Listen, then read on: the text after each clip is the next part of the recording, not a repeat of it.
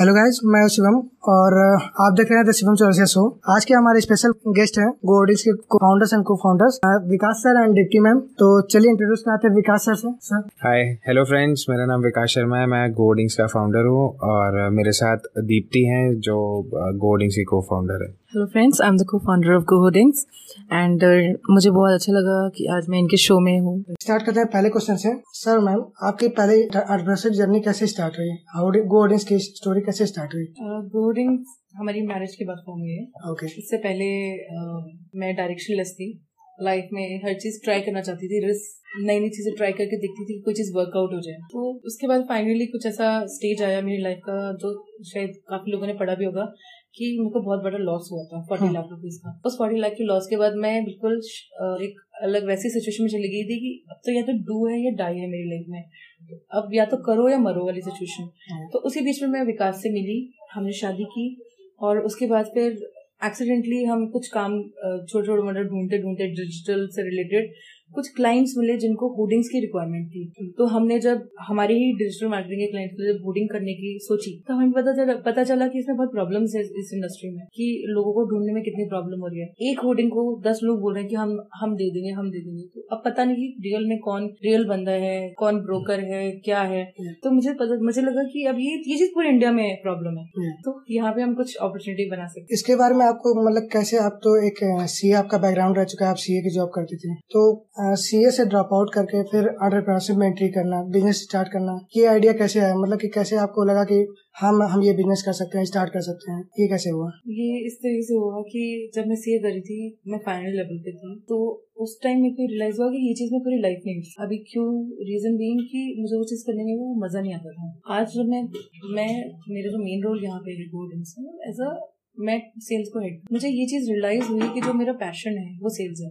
मुझे मुझे अलग कॉन्फिडेंस आता है एक अलग बूस्ट होता है। तो ग्रेजुअली मुझे धीरे धीरे जब रियलाइज़ हुआ कि मैं जिस चीज़ के लिए बनी हूँ मुझे वही करना चाहिए। तो मैं उस इसलिए मैं उस फ़ील्ड में आ गई वो कॉन्फिडेंस आ गया कि अपने लिए कुछ कर सकते हैं। पूरी लाइफ हम वो चीज़ ना करें जो इसमें हम हैप्पी नहीं हो। सर आपके एंटरप्रेन्योरशिप की जर्नी में आप लोग को क्या क्या प्रॉब्लम स्टार्टिंग में फेस करना पड़ा? कंपनी की स्टार्टिंग से अब तक में क्या क्या आपने हासिल किया? उसके बारे में बताइए। तो जब हम लोगों ने स्टार्ट करा था तो हमने एक कंपनी बनाई थी 2016 21 अप्रैल तो उसके बाद से जब हमने स्टार्ट करा था हमें प्रॉब्लम्स ये आती थी सबसे पहले मेजर प्रॉब्लम पैसे की होती थी क्योंकि पैसे उस टाइम पे नहीं थे हम लोग मैं जॉब करता था तो जितनी भी सेविंग्स थी मतलब उतनी ज़्यादा सेविंग्स नहीं थी। तो वो सारी की सारी वैसे ही पहले ही खर्च हो चुकी थी क्योंकि मैंने जॉब अक्टूबर में छोड़ी थी और एक कंपनी हमने अप्रैल में बनाई थी। तो हाँ तो गैप था तो वो था। वो पूरा गैप हम इधर उधर पहले कुछ वैसे डिजिटल मार्केटिंग और ये सारी चीज़ें कुछ ना कुछ कुछ ना कुछ लगे रहते थे करने के लिए। उस टाइम पे हम दोनों ही लगे रहते थे। तो और कोई सोर्स ऑफ़ इनकम भी नहीं था। तो हमने सोचा उस टाइम पे कि फिर जब दीप्ति ने जैसे बताया कि उस टाइम पे हमें क्लाइंट मिला तो उसको होर्डिंग चाहिए थे सारी चीज़ें। तो सब जो जब हमने कंपनी फॉर्म कर ली उसके बाद जो सबसे मेजर प्रॉब्लम आई वो यही सारी चीज़ें थी कि सारे के सारे काम हमें खुद खुद ही करने पड़ते थे। ना हमारे पास कोई टीम ही थी। हमारे पास कोई सैलरीज देने के लिए उस टाइम पे कुछ पैसा नहीं होता था जो हम सैलरी में दे सके इस टाइप से। उस टाइम पे सारी की सारी चीज़ें हम लोग खुद करते थे जैसे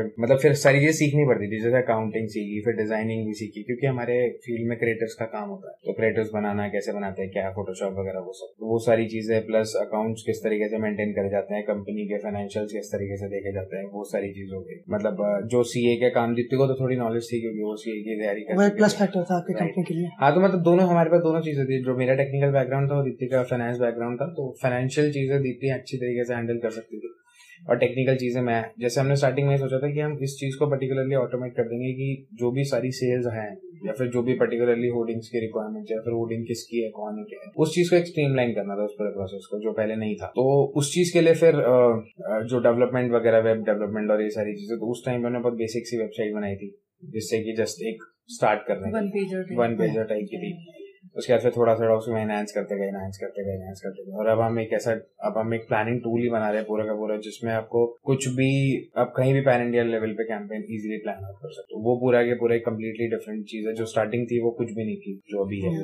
तो मेजर प्रॉब्लम यही थी बाकी बाकी हम लोग प्रॉब्लम्स ऐसा लेते नहीं है उन चीज़ को एज अ प्रॉब्लम जैसे सपोज़ अगर कभी ज़रूरत भी लगी या कभी पैसे की कमी भी होती तो हम उस चीज़ को एज अ स्ट्रगल ही लेते मतलब मज़े आते थे वो चीज़ वो चीज़ ऐसा नहीं था कि हाँ यार मतलब बहुत दुखी हो रहे हैं या फिर ऐसा कुछ कि पैसे नहीं है ये वो है इस टाइप ऐसा कुछ नहीं था। कभी हमने ऐसा सोचा मतलब ऐसा कभी सोचा ही नहीं कि यार पैसे नहीं है ऐसा कुछ। तो हम तो मतलब चिल रहते थे कि हाँ ठीक है मतलब अब मज़े आ रहे हैं तो करते रहेंगे चाहे पैसा मिले ना मिले वही बात मतलब प्रॉब्लम्स को आपने टास्क की तरह लिया हाँ मतलब वो प्रॉब्लम हमें लगी नहीं है। प्रॉब्लम प्रॉब्लम लगी नहीं। जैसे सपोज़ कभी बिज़नेस अप डाउन होता है तो कभी डाउन जाता है तो मेरे को वो प्रॉब्लम नहीं लगती पता नहीं। मतलब हमें लगता है कि ये वाली चीज़ तो बढ़िया है कोई दिक्कत नहीं अभी नहीं चल रहा चलेगा। तो वो चीज़ है। और मेहनत करो और हाँ, मेहनत मतलब आपको मज़ा आ रहा है तो आप उस चीज़ में करते करते तो हसल लगता ही नहीं जब वो मज़ा आ रहा है काम हाँ वो अगर मतलब तो वो लगता ही। नहीं है कि ऐसा नहीं लगता कि आपको स्ट्रगल कर रहे हो या ऐसा कुछ। आप हमेशा खुश रहते हो और आपको पता ही नहीं चलता कि कब आपका वो लोग उसको स्ट्रगल मान लेते हैं लेकिन वो स्ट्रगल होती नहीं है आपको लगता है फिर आप फिर बाद में बोलो कि हाँ यार स्ट्रगल करी थी हमने लेकिन वो आपको है ही नहीं अंदर से कि वो स्ट्रगल है। तो आप बढ़िया तरीके से चलते रहते हो। अगर आप फोकस्ड हो अपने काम में। okay. मज़े आ रहे हैं आपको उस काम में कि आप बहुत अच्छा लग रहा है आपको वो काम करके। किसी बच्चे को देख लो आप क्रिकेट खिलवा लो कितनी भी देर खेलता रहेगा। भले और पढ़वा लो और आधे घंटे में थक जाएगा। और उसके बाद सिर्फ़ खेलता रहता क्रिकेट तो वही डिफरेंस है। वो चीज़ इम्पोर्टेंट इंटरेस्ट बेस्ड है। If you love what you do then you don't have to work a day so अगर आपको एंटरप्रेन्योरशिप को वन लाइन में अगर डिफाइन करना हो तो आप कैसे करेंगे? Entrepreneurship is a drug followed by the mafias हाँ मतलब ये है कि एंटरप्रेन्योरशिप मज़ेदार चीज़ है। मतलब अब इसमें ना ये होता है कि जैसे सपोज़ आप एक वेंचर को सक्सेसफुल कर देते हो फिर आप दूसरा वेंचर करते हो, तीसरा करते हो, चौथा करते हो। अब बिजनेसमैन और एंटरप्रेन्योर में ये डिफरेंस होता है कि बिजनेसमैन तो एक स्पेसिफिक बिज़नेस को पकड़ के उसको लॉन्ग टर्म चलाता है। एंटरप्रेन्योर्स का काम ये होता है कि वो नई नई एक बार उसने कोई चीज़ इनोवेट कर दी या फिर उसने कोई चीज़ नई चीज़ बना दी तो उसके बाद वो उस खत्म वो चीज़ मतलब उसके लिए वो चीज़ खत्म क्योंकि अब वो अब वो क्या करेगा उससे? वो चीज़ तो बन गई है। अब वो इन्वेंट हो गई है वो मार्केट में आ चुकी है। अब वो यूज़ कर रहे हैं लोग उसको। अब वो फिर क्या करता है? जल्दी से उस पर ऐसे एग्जिट लेता है फिर दूसरी चीज़ इन्वेंट करता है जो और ज़्यादा बड़ी हो उससे कंपेरिजन में सबसे बड़ा एग्ज़ाम्पल इनॉन मस्क जब उन्होंने पेपाल शुरू करी थी पेपाल के बाद फिर उन्होंने पेपाल छोड़ी पेपाल से निकले फिर वो दूसरी मतलब स्पेस एक्स हो गया टेस्ला हो गया सारी सारी ऐसी ऐसी चीज़ें जो और भी बड़े लेवल की चीज़ें थी। अब सपोज़ किसी भी टाइम पे जब टेस्ला पूरे सक्सेसफुल हो जाएगी तो मे बी वो ट्रस्ट को छोड़ के कोई तीसरी चौथी कंपनी में अपना माइंड डाइवर्ट कर सकते हैं। तो ये इनको एंटरप्रेन्योर में बिजनेसमैन में मेजर डिफरेंस यही है। बिजनेसमैन एक बारी में बैठ के और वो लॉन्ग टर्म उसी चीज़ पे रहता है। एंटरप्रेन्योर चेंज करते रहता है। रिस्क लेते रहते हैं बार बार इंटरेस्टिंग था। तो सर आपके एंटरप्रेन्योरशिप जर्नी जो अब तक की रही स्टार्टिंग से अब तक में जो आप सक्सेसफुल हो गए जो आपका कंपनी है तो इसमें क्या आपने फेलियर्स देखे और क्या क्या ऐसे स्टेप्स देखे जो अगर जो एंट्री कर रहे हैं इस समय एंटरप्रेन्योरशिप में जो अभी करना चाह रहे हैं या कंपनी स्टार्ट कर रहे हैं उनको वो स्टेप नहीं लेना चाहिए। जो आपने फेस कर चुके हैं इतनी जर्नी में। सबसे ज़्यादा इम्पोर्टेंट है कॉन्फिडेंस होना। मुझे ऐसा लगता है कि कोई चीज़ आपको नहीं भी आती हो लेकिन हम्म। अगर आप कॉन्फिडेंट हो तो वो आप सीख लोगे और उसको कर भी लोगे। और कभी भी अपने आप को ना छोटा मत समझना किसी के आगे भी क्योंकि कोई भी आपसे बड़ा नहीं है। आप सबसे बड़े हो। अगर आप अपने आप को समझते हो मतलब मैं ये कहूँगी कि जब हम कि कोई नई चीज़ में एंट्री करते हैं हमें लगता है कि यार कितने बड़े बड़े दिग्गज बैठे हुए हैं क्या कॉम्पिटिशन है। ये देखिए तो आधे से ज़्यादा कॉन्फिडेंस आपका खत्म हो जाता है और आप नेक्स्ट स्टेप भी नहीं उठा पाते। मैं ये चीज़ कहूँगी अपने सामने जितने भी आपको बड़े लोग दिख रहे हैं ना भूल जाओ। उनको खत्म उनको ज़ीरो मानो खत्म करो। आप अपने लिए खुद को ये सोचो कि आप सब सर्वश्रेष्ठ हो आप बड़ा बन सकते हो और यू आर द बेस्ट मुझे लगता है कि शाहरुख खान बोलते हैं बहुत सारे एक्टर्स ये चीज़ बोलते हैं।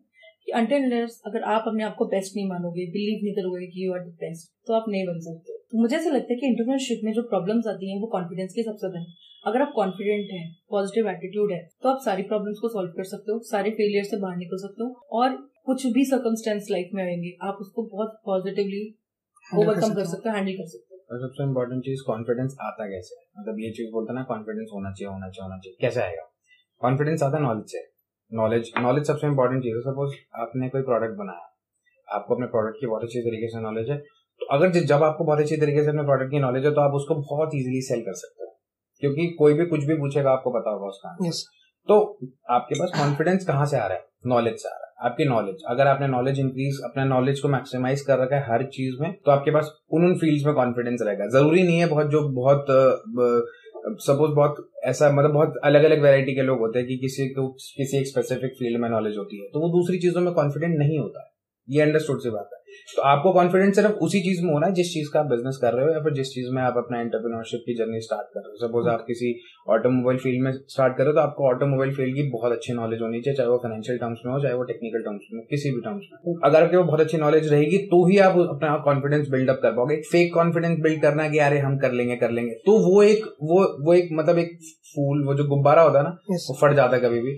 वो उस तरीके की चीज़ होती है वो आप गुब्बारा फुला के रख लो लेकिन वो चीज़ लॉन्ग टर्म नहीं चलती है। आप टेम्परेरी कॉन्फिडेंस दिखा दो कि हाँ बस कर लेंगे कैसे भी कर लेंगे। लेकिन आपको कुछ नॉलेज नहीं है उस चीज़ के बारे में तो वो फेक है। तो मतलब वो चीज़ ज़्यादा लॉन्ग टर्म नहीं चल पाती। Thank you sir next sir कोई बेस्ट एडवाइस हो न्यू एंटरप्रेन्योर्स के लिए एंटरप्रेन्योरशिप जो इस समय जर्नी कर रहे हैं तो उनके लिए कोई एडवाइस हो? मेरी तरफ़ से तो मेन एडवाइस यही है कि अगर जो भी चीज़ स्टार्ट करो उस चीज़ की अच्छी खासी नॉलेज लेके स्टार्ट करो। नॉलेज लेके ऐसा मत सोचो कि नॉलेज लूँगा फिर स्टार्ट करूँगा। ऐसा नहीं। कर दो स्टार्ट लेकिन साथ साथ नॉलेज गेन करते रहो। कि मतलब अगर ये नहीं होना चाहिए कि आपने स्टार्ट कर दिया, उसके बाद फिर आप थोड़ा सा स्टैगनेंट हो रहे हो। वो रीजन उसका यही होता है कि लोग शांत हो जाते हैं फिर लोगों को स्लो हो जाती है उनकी ग्रोथ कि वो सीखना छोड़ देते हैं। तो बुक्स पढ़ते रहना चाहिए और जो भी सारी इंपॉर्टेंट चीज़ें हैं, जैसे मतलब कॉन्फिडेंस वगैरह, ये सारी चीज़ें वहीं से बढ़ जाएँगी अगर आपने अपनी नॉलेज को मेंटेन रखा आपको मतलब आपने अपना वर्क स्टार्ट कर दिया तो लर्निंग कंटिन्यू रखनी। लर्निंग कंटिन्यू रखनी चाहिए। अगर आपने लर्निंग छोड़ दिया आपने सोचा कि अरे चार बंदों की टीम पाँच बंदे दस बंदे हैं मेरे पास बीस बंदे हैं तो तो वो करेंगे मैं तो खाली मतलब मेरा तो हो गया। मतलब ये तो टीम चल रही है मैं कुछ नहीं कर रहा। अगर वो अगर आपका वैसा एटीट्यूड आ गया तो फिर आप डाउनग्रेड करना शुरू कर दोगे अपने आप। आप अपनी कंपनी को नीचे लेके जाना या फिर आप कॉन्स्टेंट पे हो जाओगे। अगर सपोज़ आपका एक टर्न ओवर सपोज़ पचास करोड़ का है तो वो पचास करोड़ ही रहेगा, वो सौ नहीं जाने वाला। क्योंकि आप उसको चलाने वाले तो आपको इन्वेस्ट करना है, अपना टाइम अपनी नॉलेज इंक्रीज करने के लिए। मुझे लगता है कि जब भी आप किसी चीज़ में एंट्री करो enter with no exit strategy no exit strategy means कि कभी भी ये सोच के मत एंटर करना किसी चीज़ में कि ये नहीं हुआ तो ये कर लेंगे, ये नहीं हुआ तो ये कर लेंगे। इससे क्या होगा लाइफ में हमेशा ना आप फिर थोड़ा थोड़ा थोड़ा थोड़ा छूके भागोगे हर चीज़ को।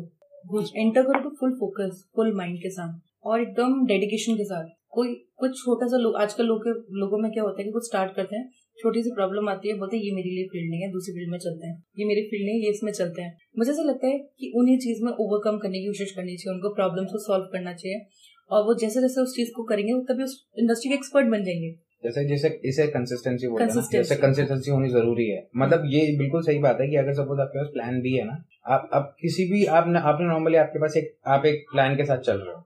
बैक ऑफ़ द माइंड आपके पास है कि यार ये नहीं हुआ ना तो ये तो है। तो याद रखना हमेशा जो दूसरा प्लान है ना वही एग्जीक्यूट होगा। याद रखना हमेशा। अगर आप इस मतलब जैसे बोलते ना कि मतलब अपने आप को पूरी तरीके से झोंक देना किसी चीज़ में। अगर आप पूरी तरीके से नहीं झोंकोगे अपने आप को किसी भी एक पर्टिकुलर चैलेंज को और ये सोचोगे कि जस्ट इन केस अगर ये नहीं हो पाया वो जस्ट इन से एक परसेंट भी होगा ना तो वो एक परसेंट ही होगा आपके लाइफ में। वो मतलब एक परसेंट नहीं है नाइनटी नाइन परसेंट वो जो सक्सेसफुल सक्सेस के रेट है वो खत्म हो जाएँगे और वो वन परसेंट जो फेलियर का रेट है वो आपका बढ़ जाएगा। और उसकी वजह से आप एंड अप कर रहे हो प्लान बी में या प्लान यानी इसका मतलब आपके कहने का मतलब ये कि हमें प्लान भी नहीं रखना चाहिए। नहीं एक एक प्लान फोकस करके आगे बढ़ अगर आपको कोई चीज़ कर रहा है अगर आपने रिस्क लिया है या फिर कुछ भी चीज़ है अगर आप प्लान ए ही रखो मतलब आपके पास एक ही प्लान होना चाहिए ये मेरा प्लान है इसी में मेरे को सक्सेसफुल होना है। होना है। मतलब ये चीज़ सोच कोई चॉइस नहीं है इसके बाद कि मैं ये सोचू कि ये नहीं तो ये कर लूँगा। कुछ लोग सोचते हैं कुछ लोग क्या करते हैं जॉब जॉब सपोज़ जॉब छोड़ी बिज़नेस हाँ। करा। फिर उनके माइंड में पता क्या होता है? अरे बिज़नेस नहीं चला तो जॉब वापस ज्वाइन कर लूँगा। ठीक है? ये माइंडसेट तो जब वही होता है ना तो वो पक्का बिज़नेस वो बिज़नेस नहीं चलता और वो जॉब ज्वाइन वापस कर लेता अगर आपने एग्जिट स्ट्रेटेजी इस तरीके से रखी है अपनी कि भाई मैं अब मैं एग्जिट कर रहा हूँ अब मैं एग्जिट कर रहा हूँ तो मैं बिज़नेस में करूँगा चाहे जीऊँगा मरूँगा जो भी है इसी चीज़ में करूँगा। तो आप सक्सेसफुल लेकिन इसका इसका मतलब ये नहीं कि आप मल्टीपल सोर्स ऑफ़ इनकम नहीं जनरेट कर सकते बाकी चीज़ों से वो करना चाहिए। मेरा स्पेंडिंग का फोकस एक होता है साथ में मल्टीपल मतलब एक तो वो पैसिव इनकम है एक्टिव इनकम तो आपकी एक ही है। मतलब आप अगर आप सपोज़ एक आपका एक बिज़नेस है तो वो आपकी एक्टिव इनकम है। आप इनिशियली तो पैसिव इनकम बना भी नहीं पाओगे क्योंकि आपके पास टाइम भी नहीं होगा और आप बिल्कुल उस चीज़ में फोकस रहोगे। थोड़ा सा बिज़नेस स्टेबल हो जाएगा तो आप पैसिव इनकम पे काम करोगे कि हाँ, यहाँ से भी रेवेन्यू सोर्स हो सकता है यहाँ से भी रेवेन्यू सोर्स हो सकता है। तो वो एक डिफरेंट चीज़ है। वो प्लान बी नहीं है। प्लान ए चल रहा है। प्लान बी मतलब प्लान ए को कैंसिल और प्लान बी में एंट्री हाँ, वो अलग चीज़ है दोनों उसका पैरेलल इसके हाँ, साथ ये पैरेलल चीज़ है। मतलब मल्टीपल बिज़नेस चल सकते हैं मल्टीपल चीज़ें चल सकती हैं। हम्म। उसमें कोई दिक्कत नहीं। सर आपने स्टार्टिंग में कैसे ग्रो किया? आप जॉब किए पहले। तो जॉब से अचानक इंटर में इंटर करना कंपनी स्टार्ट करना। तो ये सर आपने नॉलेज कैसे कलेक्ट की? तो मेरे साथ क्या हुआ था जब आ, मैंने आ, मेरी ग्रेजुएशन 2013 में पूरी हुई थी। मैंने दो साल जॉब करी थी 15 में शायद मेरा बर्थडे था उस दिन ट्वेंटी सिक्स अक्टूबर तो उस दिन दीप्ति ने मेरे को फ़ोन करा। मैंने मैंने काफ़ी टाइम से बोला था कि मेरे को जॉब छोड़नी है ये वो लेकिन घर वाले का थोड़ा रहता है कि, कि नहीं छोड़नी है सर दीप्ति ने एक बार रात में जिस टाइम पे मतलब शाम को मेरी शिफ्ट होती थी वन टू टेन दिन में। मतलब एक से दस तो शाम को दस बजे तक। तो मैं पाँच बजे के करीब मेरे को कॉल आई थी। दीप्ति की कि चलो यार छोड़ दो। तो मैंने ठीक है। फिर मैंने उसी दिन रिजाइन मार दिया था। नवंबर तक मेरा नोटिस पीरियड वगैरह सर्व करके। फिर उसके बाद नवंबर से लेकर अप्रैल तक का टाइम ऐसे ही मतलब एक्सप्लोरेशन की क्या करे क्या करे कैसे करे। कुछ ना कुछ करना था और पैसे भी नहीं आ रहे थे अब तो सैलरी भी नहीं आ रही थी। तो अब ये था कि हाँ, फिर हम कुछ ऐसे डिजिटल के प्रोजेक्ट्स मतलब इधर से उधर सर्च करना ये करना गूगल गूगल इधर उधर ये सारी चीज़ें डिजिटल वगैरह सारी चीज़ें ढूंढते रहना ये सारी चीज़ें करना। बट फिर उसके बाद एक अपॉर्चुनिटी मिली कि एक हमारा क्लाइंट था उसको उसने बोला ये होर्डिंग्स वगैरह होती है। मेरे को उस टाइम पे कुछ भी नहीं पता था होर्डिंग्स के बारे में। हमें कुछ भी नहीं ये भी नहीं पता था कि ये होर्डिंग्स होती हैं इसका पैसा भी लगता है क्या? हमें लगता था ऐसी लग जाती होंगी। हाँ, वो तो तो मुझे नहीं पता था ये सारी चीज़ें तो ये इसका पैसा होता है ये होता है वो होता है। फिर बाद में जब उस चीज़ में घुसे तो पता चला कि ये तो बहुत ही अनस्ट्रक्चर्ड है मतलब यहाँ पे कुछ भी स्ट्रक्चर नहीं है मतलब कोई एक ऐसा मतलब छोटे लोगों के लिए स्ट्रक्चर नहीं है। जो बड़ी एजेंसीज हैं जो बड़ी कंपनीज़ है। Hmm. बड़ी कंपनीज़ ऐसे की जो जैसे बस कोका कोला है। कोका कोला के लिए तो दस लोग बैठे हैं इनको सर्व करने के लिए। Yes, यहाँ पे जो मीडियाकर लोग है ना मतलब मीडियाकर ऐसे जिसके पास एक एक छोटा बजट है सपोज़ किसी ने मतलब होर्डिंग्स में क्या होता है एक दो लाख तीन लाख का बजट बहुत छोटा बजट माना जाता है। तो एक मतलब ज़ीरो से लेकर दस लाख तक का या तीन दो तीन लाख तक का कोई एजेंसी नहीं खोलती कोई एजेंसी या फिर कोई भी बंदा उसको केटर नहीं करता। बहुत सारे छोटे छोटे फ्रॉड लोग बैठे हैं जो ये वाली चीज़ें करते रहते हैं वो मतलब वो होर्डिंग लगा देते हैं फिर फ़ोटो नहीं देते उसकी फिर फ़ोटो भी मॉर्फ करके फोटोशॉप में एडिट करके दे देते हैं। कि आपका कवर्क हुआ या नहीं। कुछ भी नहीं है मतलब वो फ़ोटो मॉर्फ करके दे देते हैं एडिटिंग करके और ऐसी ऐसी चीज़ें कर देते हैं उसमें फिर लोगों को मतलब ट्रस्ट नहीं आ पाता और फिर इस वजह से लोग आउटडोर से आउटडोर से डरते हैं कि अरे तो बहुत वैसी चीज़ है कि मतलब अच्छा खासा बजट होगा तो ही कर पाए। तो फिर हमने इसको इस तरीके से वो करा कि हमने इसको सोचा कि इसको किसी भी तरीके से सबसे पहले तो कॉस्ट कट डाउन करनी है। मतलब कॉस्ट को इस तरीके से कर देना है कि एक जिसके पास पाँच छह हज़ार का भी बजट है वो भी ओएच में कुछ भी कर सके हाँ। मतलब कुछ ना कुछ स्टार्ट कर सके मतलब आउटडोर में चाहे वो बीटीएल एक्टिविटीज़ हो चाहे वो कुछ भी हो चाहे वो आ, आ, जैसे ऑटो एडवर्टीजमेंट हो गया या फिर ट्रांजिट मीडिया हो गया वो सस्ती है कंपेरेटिवली वो सारी चीज़ मतलब उस चीज़ पर हमने फोकस करना शुरू कर दिया तो मतलब ये सर ये सारी चीज़ बस नॉलेज से आई कि हमने रिसर्च करते गए हमने जब हम जब हमने कंपनी फॉर्म करी थी उसी उसके बाद ही हमने रिसर्च स्टार्ट करी थी। ऐसा नहीं था कि हमने पहले से रिसर्च कर रखी थी या फिर ये सारी चीज़। उसके पहले तो हमारे को एक बस ये पता चला था कि ऐसे ऐसे होर्डिंग देनी है तो दे देते हैं। देख लेते हैं कैसे होता है क्या। तो इस समय ऑल ओवर इंडिया में आपका वर्क चल रहा है या फिर हाँ और इस टाइम पे हम 130 फन सिटीज़ में हैं। जैसे हमने थाईलैंड में भी एक्सपेंशन हाँ। तो जो हाँ थाईलैंड थाईलैंड का है जहाँ पे। और हम लोग इस चीज़ पे फोकस करते हैं टीम ज़्यादा नहीं बढ़ानी। मतलब हम लोग पर्सनली टीम पे ज़्यादा फोकस नहीं करते हम लोग टेक पे ज़्यादा फोकस करते हैं कि टेक टेक जितना ज़्यादा अच्छा होगा टीम की उतनी कम ज़रूरत है। तो ज़्यादा फोकस टीम पे नहीं है ज़्यादा फोकस टेक पे मतलब ऑनलाइन इसको कितना ग्रो कर सकते हैं? हाँ मतलब कि ऑनलाइन एज एन की मतलब हम डिजिटली या फिर उसको मतलब जितनी भी जहाँ जहाँ पे भी मैन पावर यूज़ होती है पूरे के पूरे प्रोसेस में process of selling and executing and managing the campaign वहाँ पे हम लोग हर जगह पे टेक डाल सकते हैं। तो जहाँ जहाँ पे टेक डाल सकता है वहाँ वहाँ पे टेक डालेंगे। सपोज़ एक पूरे प्रोसेस में बीस लोगों की इन्वॉल्वमेंट होती है तो सपोज़ हमने अगर पंद्रह लोकेशन पे टेक टेक को इन्वॉल्व कर दिया तो हमारे पास सिर्फ़ पाँच लोगों की ज़रूरत पड़ी एक पर्टिकुलर टास्क को पूरा करने के लिए। मतलब उसके लिए जितनी मैन पावर लगती थी उसको कम उसको उसको लेस कर देना। राइट तो वो लेस का रीजन ये नहीं है कि हम लोगों को मैन पावर से प्रॉब्लम है। हमें एग्जीक्यूशन फास्ट करना है। ये जो ये जो बीस लोग है ना ये बीस लोगों को पूरा का पूरा प्रोसेस करने में एक डील को क्लोज करने में हफ़्ते दो हफ़्ते तीन हफ़्ते भी लग जाते हैं। हाँ। सिर्फ़ क्लोज करने। रीजन यही है कि कम्युनिकेशन है ये सारी चीज़ें हैं। पूरा मतलब एक कैंपेन ढंग से एग्जीक्यूट होने में बहुत टाइम लग जाता है। और वो चीज़ अगर टेक्स से होगी तो वो बहुत ज़्यादा इंस्टेंटली होगी बहुत ज़्यादा जल्दी होगी। जितनी ज़्यादा मैन पावर के कम इन्वॉल्वमेंट होगी वो मैन पावर इस चीज़ को मैनेज करने में लगे टेक को मैनेज करने में। ना कि प्रोसेस मैनेज करना है। प्रोसेस ऑटोमेट होने चाहिए। और जो टेक है वो उसके लिए मैन पावर यूज़ हो। तो बड़ी कंपनीज़ हो या फिर छोटी कंपनीज़ हो उनके लिए आप लो बजट में लो कॉस्ट में आप होर्डिंग्स अरेंज करके देते हैं। हम्म। मतलब आउटडोर एडवर्टाइजिंग मतलब इसमें बहुत सारी चीज़ें होती है। ज़रूरी नहीं है सिर्फ़ होर्डिंग्स होर्डिंग्स एक पार्ट है। होर्डिंग्स के अलावा और भी सारी सर्विसेज़ हैं जैसे ट्रांसलेट मीडिया हो गया फिर बहुत सारे अलग अलग टाइप के वेराइटी ऑफ़ मीडिया तो वो बीटीएल में आ गए कुछ एटीएल में आ गए तो दोनों अलग अलग चीज़ें। तो है मतलब काफ़ी सारे। आंट्रप्रनरशिप जर्नी में फेलियर का क्या इम्पोर्टेंस है? आप दोनों के व्यू में। मुझे ऐसा लगता है failure is nothing but a stepping stone toward success failure क्या है कि आप मतलब अगर आप रेस में हो हम्म। तो सबसे फ़र्स्ट आया और जो सेकंड आया उसमें कितना डिफरेंस होगा? वन सेकंड टेन सेकंड अगर वो वन सेकेंड में भी तो फेलियर इज़ नथिंग अगर वो next time one second extra कर लेगा तो वो सक्सेस हो सकता है। रिकॉर्ड ब्रेक करना। मतलब मुझे ऐसा लगता है कि वो स्टेप वो सक्सेस ही है। आप उसको दोबारा करो वो हो जाएगा। एंड फेलियर हम तो मतलब फेलियर जैसी कोई चीज़ ही नहीं है। मतलब एग्जैक्टली फेलियर तो कुछ भी नहीं है। अगर आप फेल हो रहे हो उसका मतलब आप कुछ सीख रहे हो। अगर आप कुछ सीख रहे हो तो फिर आप बढ़िया सीखना तो चाहिए। अगर आप सीखते रहोगे तो कुछ ना कुछ अच्छा ही करोगे। मतलब फेलियर एक ऑप्शन है कि जिसे आप लर्निंग के लिए एक अपॉर्चुनिटी है। वेरी गुड आप सक्सेसफुल होने वाले हैं। हाँ ओके फेलियर इज़ गुड अगर आप किसी चीज़ में फेल हो तो बहुत अच्छी बात है। फेल हो। सक्सेसफुल होने वाले हैं। फेल होना चाहिए और मतलब ज़रूरी मतलब हम लोग भी हमारी लाइफ में ऐसा कुछ नहीं था कि हम मतलब की सारी चीज़ें हम लोगों को भी बहुत सारे सेटबैक्स मिलते हैं रेगुलरली या फिर मतलब फिक्स इंटरवल्स पर बट हम लोग उस चीज़ पे उस चीज़ को रिएक्ट किस तरीके से करते हैं मैटर वो करता है। अगर मैं कल को मैं सपोज़ कोई डील है वो मेरे को नहीं मिल रही है फिर जो भी कुछ भी है जो मैं बिज़नेस में नहीं हो पा रहा है मेरे साथ तो अगर मैं वहाँ पे बैठ के उसको पकड़ के सिर्फ़ रोता रहूँगी सुबह शाम तक कि मेरे साथ नहीं हुआ नहीं हुआ नहीं हुआ। वो एक अलग चीज़ है उसको देखने का तरीका। दूसरा तरीका देखने का है कि ठीक है ये वाला ये नहीं हुआ तो पहली बात तो बिज़नेस की कमी तो है नहीं बिज़नेस तो बहुत है पूरे मतलब बहुत है बिज़नेस अगर एक डील नहीं मिलेगी करोड़ों डीलें हैं जो मिलेंगी। मतलब इतनी है कि मतलब आप सोच भी नहीं सकते इतनी है। इतनी अपॉर्चुनिटीज़ है। और एक चीज़ नहीं मिल रही है उस चीज़ के पीछे पूरे ज़िंदगी भर रोना कि भाई ये वाली चीज़ नहीं मिल पाई हमको तो कोई पॉइंटलेस वो पॉइंटलेस चीज़ है। उसके अलावा बहुत सारी चीज़ें हैं। और मे बी वो वाली डील अभी नहीं मिल पाई मे बी अब शायद रेडी नहीं हो उस चीज़ के लिए अगली बार मिल जाएगी। मे बी उसमें क्या उसमें कोई वो नहीं है मतलब। मतलब किसी चीज़ के पीछे रिग्रेट नहीं होना चाहिए। आपने आपको बस अपनी तरफ़ से ट्राई करना रिग्रेट मत करो कि अगर आप फेल हुए हो तो फेल फेलियर का रिग्रेट नहीं होना चाहिए। क्योंकि अगर आप फेल तभी मतलब अगर आप पहली बार फेल हो रहे हो और आप मेहनत भी बहुत कर रहे हो फिर भी फेल हो रहे हो तो रिग्रेट मत करो ये मत सोचो कि यार मैं फेल हो गया मैंने इतनी मेहनत करी थी ये करा था वो करा था। जो मेहनत करी थी वो तो यूज़ हो ही जाएगी आपकी कहीं ना कहीं पे। तो आपको दुख फेल होने की मतलब ये चीज़ की वो नहीं है कि मतलब आपको फेल हो गए तो रिग्रेट करना है। आपकी बात का पूरा कंक्लूजन ये है कि ट्राई करते रहो और लर्न करते रहो। हम्म। इससे फेलियर हट जाएगा। हाँ मतलब फेलियर हट जाएगा सर लास्ट क्वेश्चन पे आते हैं। जॉब बेटर होता है एंटरप्रेन्योरशिप आपके साथ क्योंकि आप जॉब भी कर चुके हैं और एंटरप्रेन्योरशिप में भी हैं। हाँ तो ये ये दोनों ये आंसर ना डिपेंड करता है। पर्सन टू पर्सन पे। कि आपकी सोच है माइंडसेट है कैसा? ज़रूरी नहीं है कि जॉब बेकार है ज़रूरी नहीं है कि एंटरप्रेन्योरशिप अच्छी है हम्म। ज़रूरी कुछ भी नहीं है। कि मतलब आप कुछ भी नहीं आपको मतलब ज़रूर अब मतलब मे भी शायद आप का माइंडसेट ऐसा है कि आप शायद जॉब में बहुत एक्सेल कर जाओगे। सुंदर पिचाई जॉब करता था सीईओ है। और इंदिरा नुई सीईओ है। ये सारे के सारे जॉब करके स्टार्ट करे और इन्होंने सबके सब ये टॉप लेवल पे बैठे हैं।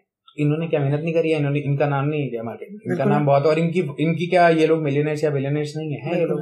तो ये लोग सारी चीज़ें कर सकते हैं। बट एंटरप्रेन्योरशिप एक डिफरेंट चीज़ है। एंटरप्रेन्योरशिप में आपको पूरा रिस्क लेना पड़ता है। अगर आपकी अगर आपको वो सारी की सारी चीज़ें आपको लगता है कि हाँ आप ये कर सकते हो तो आप करो। मतलब ये इंडिपेंडेंट है। मतलब ये वाली चीज़ इस चीज़ पर डिपेंड नहीं करती कि मेरा पॉइंट ऑफ़ व्यू क्या है उस चीज़ के पीछे कि हाँ ये वाली चीज़ अच्छी है ये वाली चीज़ बुरी है। सारी चीज़ अच्छी है। अगर किसी को जॉब में बहुत एक्सेल करना है तो जॉब में बहुत अच्छा कर सकता है। तो आपके सामने एग्ज़ाम्पल है जितनी भी सारी टॉप मैनेज टॉप की कंपनीज़ है जो जिसमें भी इंडियन सारे के सारे सीईओ है वो सारे जॉब करके ही ऊपर गए गए जा रहे हैं। सर एक और माइंडसेट बना है बड़े सिटीज़ में भी दिल्ली मुंबई हो या फिर स्मॉल सिटीज़ हो वहाँ पे एक एक माइंडसेट बन गया उनका कि वो अगर जॉब भी कर रहे हैं तो अब वो आप लोग को देख रहे हैं किसी को भी देख रहे हैं सक्सेसफुल लोगों को तो वो कह रहे हैं कि मुझे जॉब छोड़ देनी चाहिए।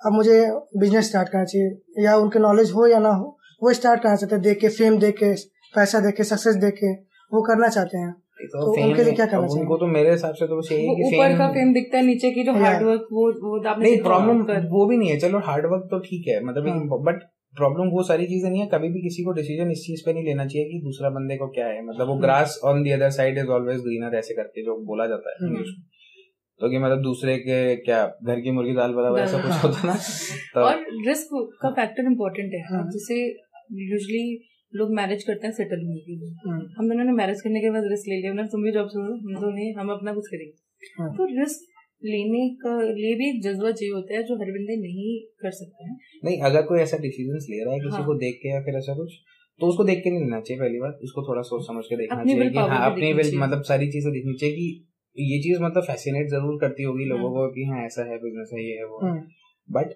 फैसिनेशन एक अलग चीज़ है और उस चीज़ को रियल में एग्जीक्यूट करना एक हाँ। अलग चीज़ है। कुछ कुछ लोग तुम्हें ये तो ये तो नंबर्स हैं। ये वाले जो चीज़ की नौ में से दस में से नौ स्टार्टअप फेल हो जाते हैं ये नंबर है। ये नंबर सबको पता है।